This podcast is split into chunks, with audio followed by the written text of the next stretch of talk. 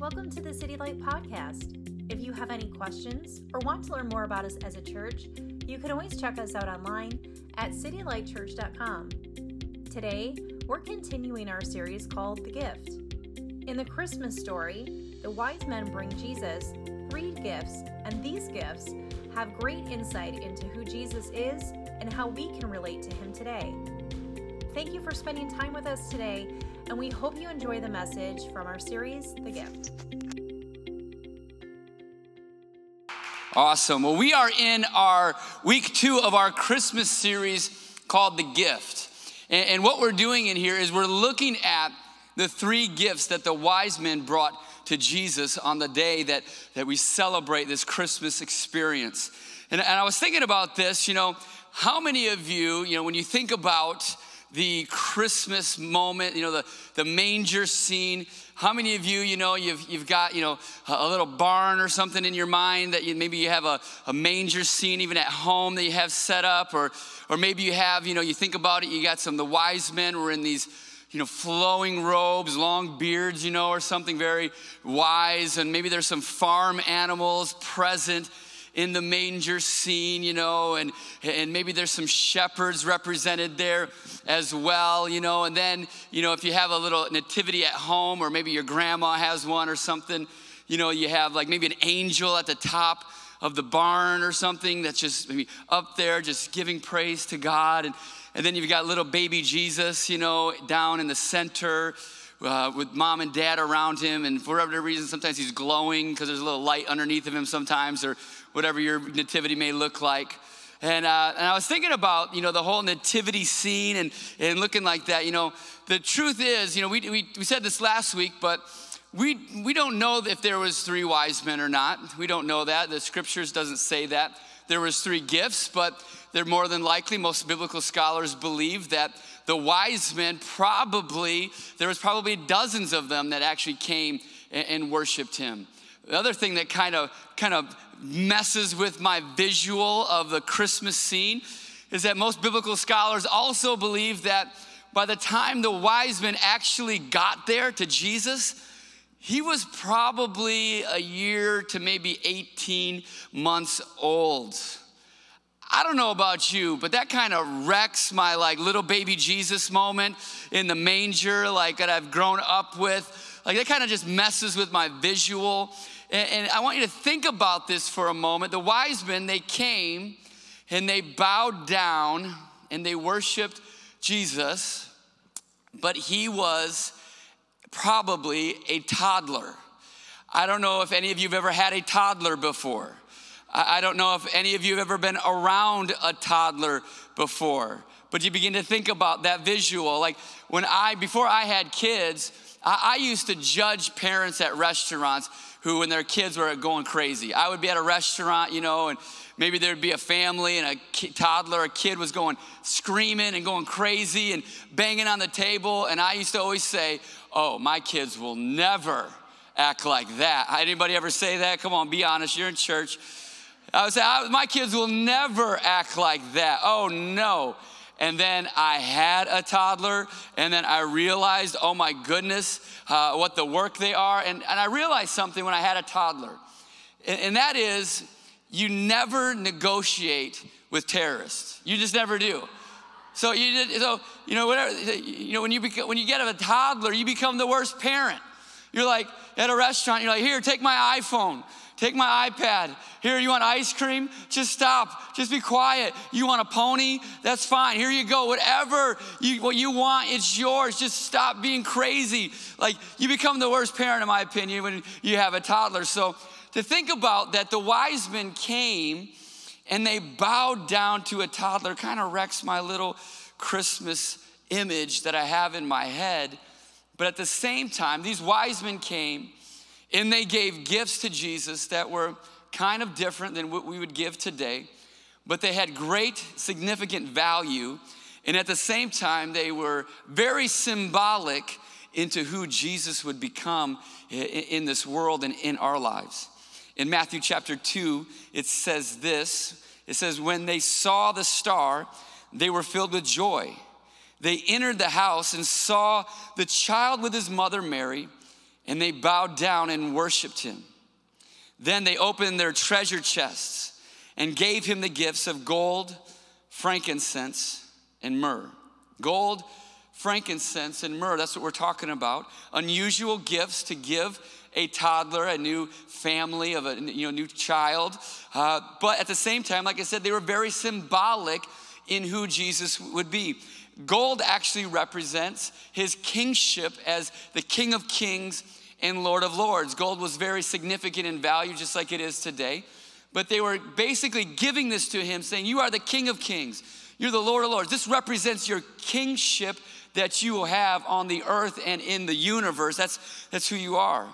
Frankincense, which we talked about last week, symbolizes Jesus as the great high priest, our high priest who, who, literally uh, goes to the Father for us, intercedes, prays for us, went through everything you and I go through, yet never sinned.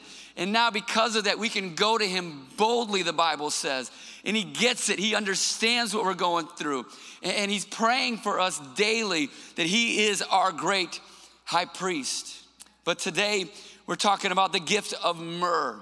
And, and myrrh is not something that I think a lot of people know a lot about. It's one of those things that you're like, gold, frankincense, and myrrh. What's myrrh? I don't know. Who cares? It's, it's part of the story. But myrrh actually was a very valuable gum like substance, and it's actually used about 17 times in the Bible. Occasionally, myrrh was uh, used as an antiseptic. Uh, for example, when Jesus was on the cross, they offered him a wine mixed with myrrh substance to help dull the pain. But Jesus refused that because he wanted to take the full brunt of, of the pain for our sins. Uh, but more commonly, though, myrrh was used to embalm the dead. So, so the wise men gave this, this newborn baby, this, new, this family, a gift that was very commonly used to embalm the dead. That's kind of an unusual gift. I don't know if you've ever had an unusual gift given to you at a birthday or Christmas, but if, for you to get something that's an embalming thing, I, you might return that one to the store. I don't know. Do you have a gift receipt with this? Maybe. I, I don't know. But it's interesting because this was very symbolic, and most biblical scholars believe that the gift of myrrh was symbolizing that Jesus was, would one day be the suffering servant, the Lamb of God, who was born to die to take away the sins of the world. That that's what myrrh represents. So today, what I want to do is I want to look at an Old Testament passage that really begins to break down Jesus as the Lamb of God, this suffering servant that we can go to now today, and why that is important for us today. And then I want to, uh, but I want to talk, ask you a question real quick. How many of you in this place today? How many of you are, let me say, a football fan? You like football, even though we're in Michigan right now. A couple of you are at home. You can just raise your hand at home right now. Nobody's around you. It's okay. I'm a big football fan, if, if you know me, but unfortunately, I'm a Detroit Lion fan. So I may need counseling. I'm unsure. But um, thankfully, I got an early Christmas present, if you're a Lions fan, that for Christmas, we're getting a new general manager and coach. And so all God's people said, Amen. All right. I was excited about that. But think about this for a second. Imagine with me for a moment if I was able to predict the, te- the two teams that would be in this year's Super Bowl. You may say, wow, that was, that was pretty lucky. Good guess, Pastor. That was great. What if I was able to guess and predict the two teams that would be in there and the exact score that each team w- would actually score points on? What, you would say, wow, that's very, very lucky. That's interesting. But imagine with me for a moment if I was able to predict the, the Super Bowl, the two teams that would be in there, the final score 700 years from today. If I was able to do that, you may say, wow, that is different. You, that is like a prophet like no other. That's, that's amazing. If you were a gambler, you might want to hang out with me. I mean, you would say, wow, that's pretty interesting. That's, that's like a prophet like no other. In the Old Testament book of Isaiah, that's basically what happens. Isaiah, 700 years before Jesus was ever born, had a vision, had a revelation of the suffering servant, Lamb of God, of the Messiah, of Jesus. And he wrote it down in Isaiah 53. And it begins to break down this whole understanding of why Jesus came, why he suffered, and why we can relate to him even today. But first, before I get into that, there's a problem. There's a big problem. We all have a big problem, and Isaiah begins to tell us about that. In Isaiah 53, verse 6, he says this All of us, like sheep, have strayed away. We have all left God's paths to follow our own. It's interesting because Isaiah calls all of us, you, me, everybody, a bunch of stinky, smelly, stubborn sheep. Aren't you glad you came to church today? Come on, somebody. Like, that, thanks, Isaiah. I really needed that today. I'm already dealing with self esteem issues. Okay, great. Isaiah says, listen, that's, that's what we're like. Now, if he would have said, you know, all of us are like lions, not Detroit Lions, but like lions, that would be a compliment maybe. You're like, okay, a lion's a strong animal. Okay, I like that. Even if he said, like, you know, all of us are like eagles. Like, that's even a good one. I mean, there's a football team and the Eagles, too. Come on, it's a football sermon.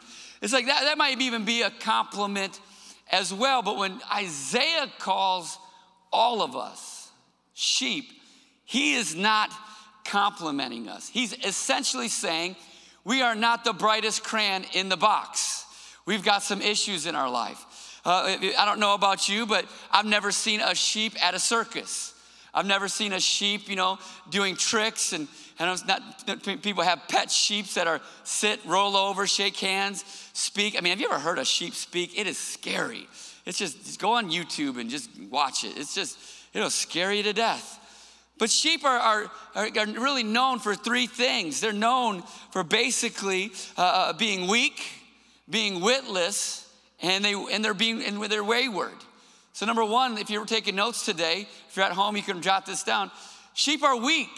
They are absolutely weak. They're, they're defenseless. If a coyote came and tried to attack a sheep, the, the sheep has no claws, it has no defense mechanism, it has no, you know, and it can't like blend in and have camouflage in the woods. It, it's not very fast, it can't run away. It is a sitting duck, but it's a sheep. Like it's it's defenseless. That's what a sheep is. And then number two, sheep are they're witless. They're absolutely dumb animals. I'm sorry. They are. They tend to follow the crowd a lot.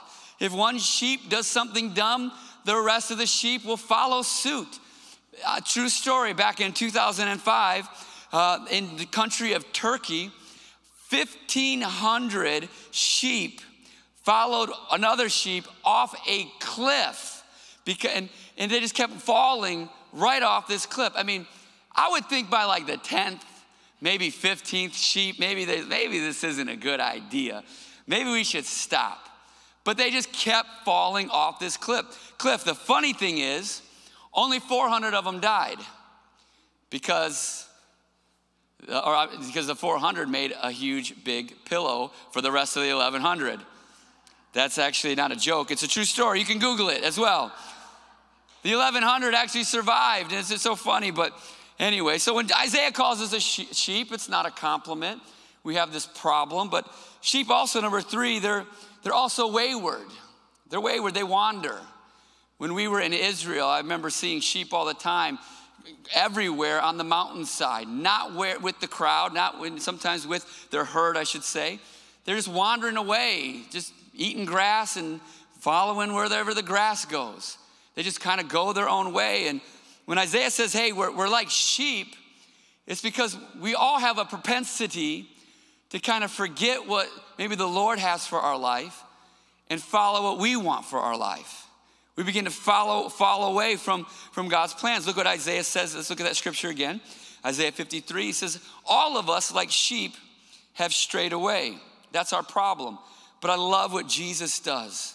He goes, We have left God's paths to follow our own, yet the Lord laid on him, that's Jesus, the sins of all of us. So even though we have this propensity to, to, to wander away, even though that we're all like this at times in our lives, Jesus still came to this earth that bore all of our sins because he knew we had a problem. He knew we would wander. He knew we would struggle in life. And God still sent his one and only son to come to this earth for us that we may have forgiveness of sins and a place in heaven. Now remember, Isaiah is saying this 700 years before Jesus came. Verse 7, he says this He was oppressed and treated harshly, yet he never said a word. He was like a lamb led to the slaughter. Earlier in that chapter, verse 3, it says this He was despised and rejected, a man of sorrows, acquainted with deepest grief. He turned, we turned our backs on him and looked the other way.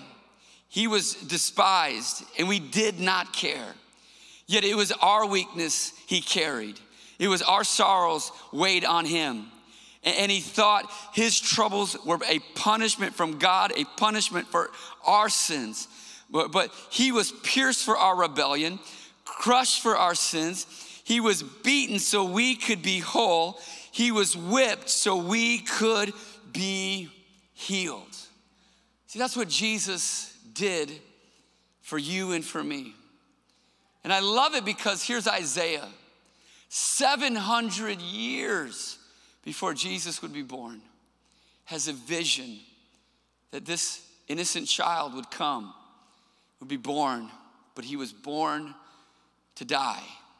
He was born to take the brunt of our sin. And some people may say at times in their life, well, hey, okay, great. You know, it's Christmas. You know, we, little baby Jesus in a manger. And what does that really have to do with my life today? And maybe it was a holy event, great, that's wonderful. But what does that have to do with my life today? Or maybe around the Easter time, you think about Jesus on the cross and you're like, man, that's great and all, but what does that have to do with me today? I don't get it all. And here's what I wanted you to understand is that you have to understand the magnitude of his suffering and the depths of his love.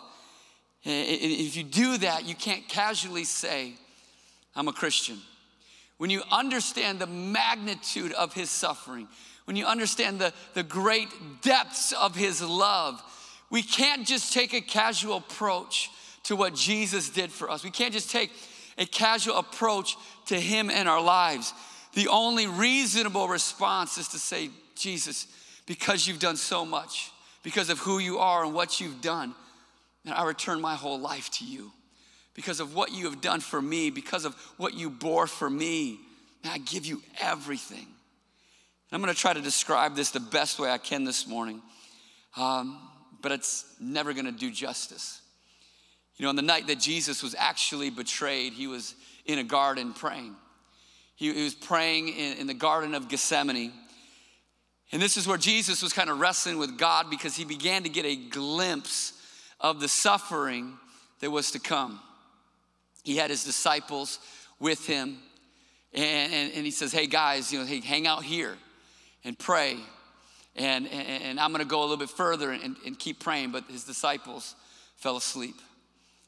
And he's all alone and he's praying and he's crying out to God. And scripture says that as he was crying and praying out to God, the anxiety and the stress and the weight of the moment was so unbearable and so much that literally he began to sweat drops of blood. There's actually a medical term for it where his brain and, and, and, and things began to hemorrhage, where the stress and anxiety of the moment was so much that he was bleeding because of the suffering that was ahead of him.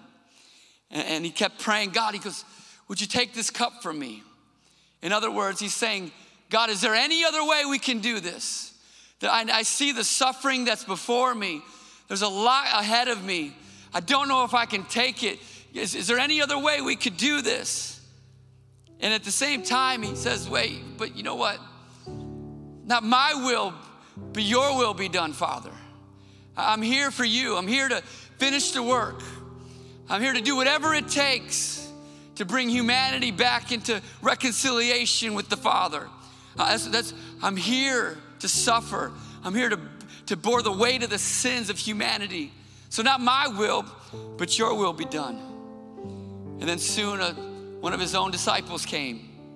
Judas came and betrayed him, close friend betrayed him. He was arrested and then taken in, and this is where they began to mock him and put on trial unfairly.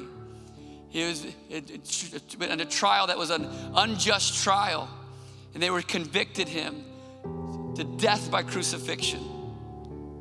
And it's interesting too because after that, you know, they started to, to really begin to beat on him, and they took a crown of thorns.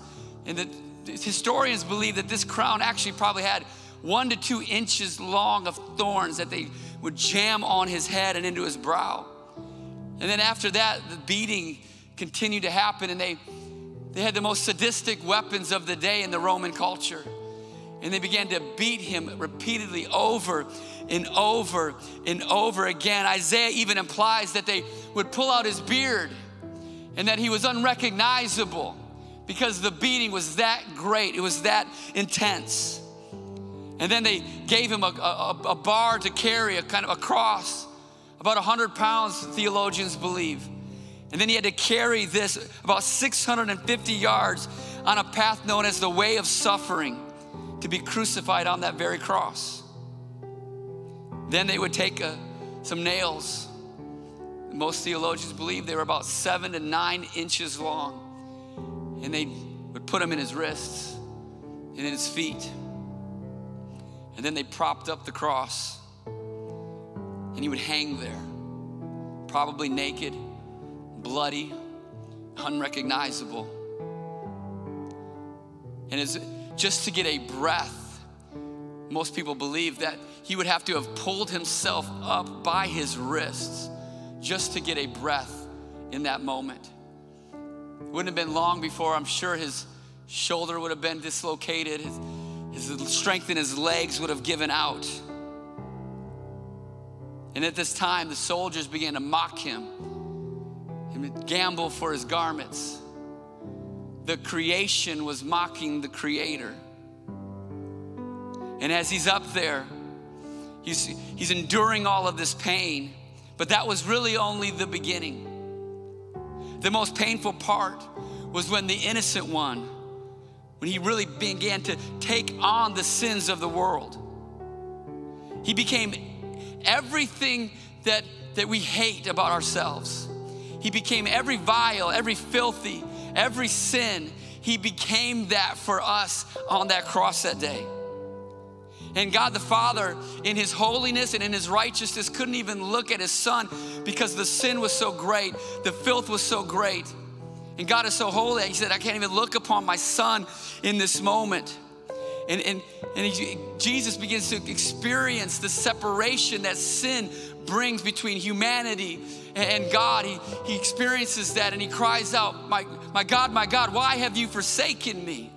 Because he experiences what sin does to us. It separates us from God, it puts a, a distance in between us. And then they offered him this wine mixed with myrrh, the very same thing they would use at his burial. And he says, I don't want that. I'm not gonna take it. I don't wanna numb the pain. I wanna experience the full brunt and the weight of the sins of humanity in this moment. He gave his life for our sins. And he declares in that moment, by faith, he says, It is finished. Into my hands I commend your spirit. And in that moment, the suffering servant, the Lamb of God who takes away the sins of the world, he did what he came to do. And the prophet Isaiah, 700 years before this moment took place, prophetically declared that a child, an innocent one, born of a virgin who never sinned, would endure all of this for our behalf. Isaiah 53 8 says this unjustly condemned, he was led away. No one cared that he died without descendants, that his life was cut short in midstream but he struck down for, he, but he was struck down for the rebellion of my people he had done no wrong and had never deceived anyone but he was buried like a criminal He was put in a rich man's grave. How did Isaiah know 700 years before this that a man by the name of Joseph of Arimathea, a rich man, would give his grave, his tomb to Jesus? How did Isaiah know that? It's amazing. Verse 11, it says this when he sees all that is accomplished by his anguish, he will be satisfied. And because of his experience, my righteous servant will make it possible for many to be counted righteous, for he will bear all their sins. And that's what Jesus did for us. Think about that for a moment. It's more than a Christmas story, it's more than a little baby in a manger. He came to die for you and for me. He came that we might truly, truly live. People ask me all the time, Pastor, what's, what's different about Christianity than all other religions? Why, why is Christianity so different? I mean, there's so many religions. Don't they all basically say the same thing? Don't they all ba- aren't they all basically pointing to the same direction? I say absolutely not. When you look at each religion, they all say something very, very different. But for me, the thing that I see and I point out all the time what makes Christianity stand out that's different than Islam, Buddhism, that stands out that's different than being a new age person and all these other things that's going on. What sets it apart is a, the bloody, the bloody death of an innocent victim. That's what's different.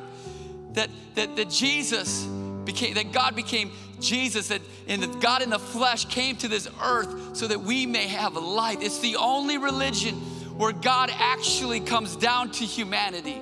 Every other religion, it's like, how do I get to God? How do I, how do I eh, reach, you know, certain nirvana? How do I reach this certain plateau? And God says they can never reach that. They can never be good enough. They can never account for their sins. So I'm gonna go down to them and make a payment for them so that they can truly be free. See, it all goes back to, to the Old Testament. And a lot of us know the story when the, the, story of Egypt, when the Israelites are in Egypt and, and Pharaoh's got God's people in captivity and and he's like, okay, you know, the, the people are like, you know, let my people go. And Moses goes to Pharaoh and all this stuff. And, and God sends all these plagues and all these crazy things. And the final plague is that God sends death over the land of Egypt. And he says, But here's the deal if you take an innocent lamb and you take the blood of the lamb and you put it on the doorpost of your home, death will pass over you. It'll, it won't affect your home. And now, because of the blood of the innocent lamb of Jesus Christ, and we can truly, death and sin passes over us. We can find forgiveness of everything we've done. We can find new hope in everything He's given us. And we can truly live and, and understand that, man, that is why He came. He is the suffering servant, the Lamb of God who takes away the sins of the world. This is what sets Christianity apart from every other religion is that God would become flesh. He would be pierced for our rebellion, crushed for our sins, beaten so that we could be made whole. And by the stripes on his back, we could be healed. That's why Jesus came. So when you visualize it, the wise men, they offer this embalming substance to this family, the newborn baby. You understand that God was foreshadowing what was to come. That the Lamb of God would be slain for the sins of the world. Jesus even prophesied this about himself. In Luke chapter 9, he said, The Son of Man must suffer many things and be rejected by the elders, the chief priests, and the teachers of the law. He must be killed, and on the third day, be raised to life. Then he said to them all, Whoever wants to be my disciple must deny themselves, take up their cross, and follow me. See, when you understand the, the suffering that Jesus endured for you and for me, we can't just take a casual approach to our faith. We can't just say, oh, it's a hobby, it's something I do on the weekends. You know, I don't know what else to do. I'm bored, so I go to church, I'll turn on the live stream. Like when you begin to understand the weight and the magnitude of what he did for you and for me. We can't just take a, a casual approach to it. Like he endured all of this for you and for me. He endured all of our lies, all of our hypocrisy, all of our judgmental spirit, all of our greed, all of our anger, all of our unforgiveness, all of our wicked hearts. You name it, He endured it all for us. And God sent these wise men, maybe to a toddler, to give him the gifts gold. You're the King of Kings, you're the Lord of Lords. Frankincense, you're, you, are the, you are the high priest. We can come to you boldly, and you understand because you walked on this earth. And in myrrh, you came to die so that we might live. I don't know about you, but when I understand that, I can't just take a casual approach. My only response is to give him everything, to give him every area of my life. I don't do it because that's the right thing to do. I don't do it because I'm a pastor and it would look bad if I didn't. I do it because of who he is and what he did. So I want to encourage you today, no matter where you're at in your walk, in your journey with God, realize that he came for you. Realize that he came that you may live Realize that He came so you don't have to be bound by the things of your past, the things that have hurt you, the things that have that you hate about yourself, the insecurities, the anxieties, the, the, the, the problems that maybe you don't even tell anybody about, the things that you go, why did I do that? Oh, I just hate that about myself. He came so you don't have to live that way, but you can give Him everything. And when you give Him everything, that's when you experience true change. It's when you experience the King of Kings and Lord of Lords. He loves you so much, church. I mean, think about that depth of love. Our only response is to give Him everything. If you could stand today as we close this message, that would be amazing. We could bow our heads just for a moment as we pray and talk to the Lord. Father, I just thank you for today. God, I thank you for your love, your grace, and your mercy. Father, I thank you for sending Jesus. Thank you for sending Jesus. Father, I, we've all blown it. We've all made so many mistakes in our lives. And God, I think even though we have a problem, we wander, God, you still sent Jesus knowing that we would wander, knowing that we would make mistakes. And you sent your one and only Son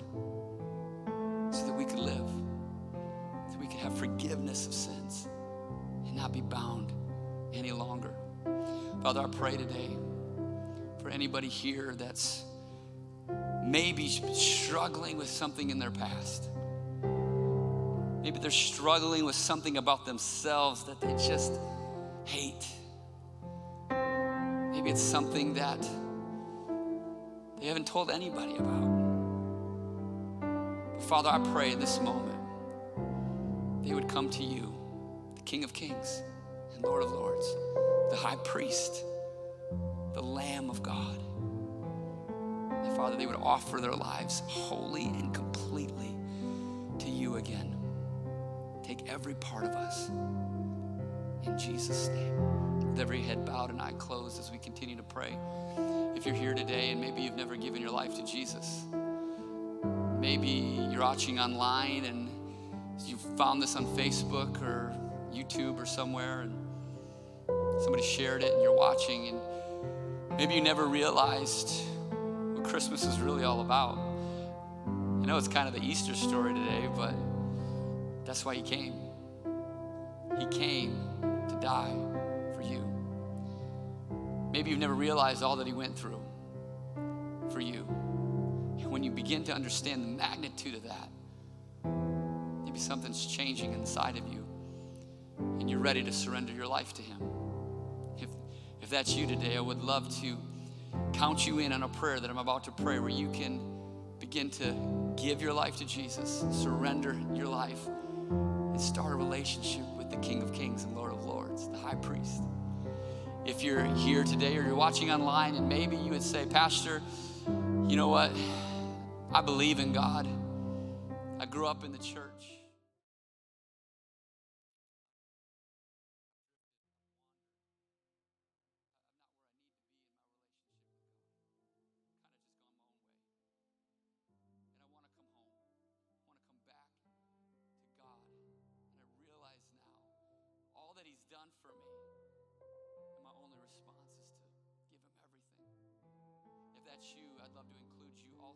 On this prayer as well. So what I'm going to do is on the count of three, I'm going to ask you to slip your hand up if you're here live with us. Say, Pastor, that's me. Would you count me in on this prayer? Um, at the same time, if you're at home watching online, uh, one of your online hosts will be posting a button or a link that you can hit and just say, I want to give my life to Jesus today. But here's the deal I'm not going to call you down the front, I'm not going to embarrass you. I don't do anything like that. I just want to know who I'm praying for today. So here we go on the count of three. If that's you, just say, Count me on this prayer, Pastor. One two, three. Go ahead, slip your hand up across this room. Thank you, thank you. If you're at home right now, just hit that button. Say, I want to give my life to Jesus. I want to rededicate to Him. I want to go all in. Thank you, thank you, thank you. If we could all say this prayer for those who are maybe praying it for the very first time, just say, Dear Jesus, thank you for coming to this earth for me. Thank you for wanting a relationship with me. Jesus, I've been living my life my own way. But today, I completely surrender to you.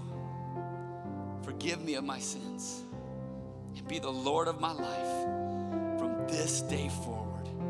In Jesus' name. Amen, amen. Come on, City Light Church, put our hands together for people making that decision today. That's so awesome.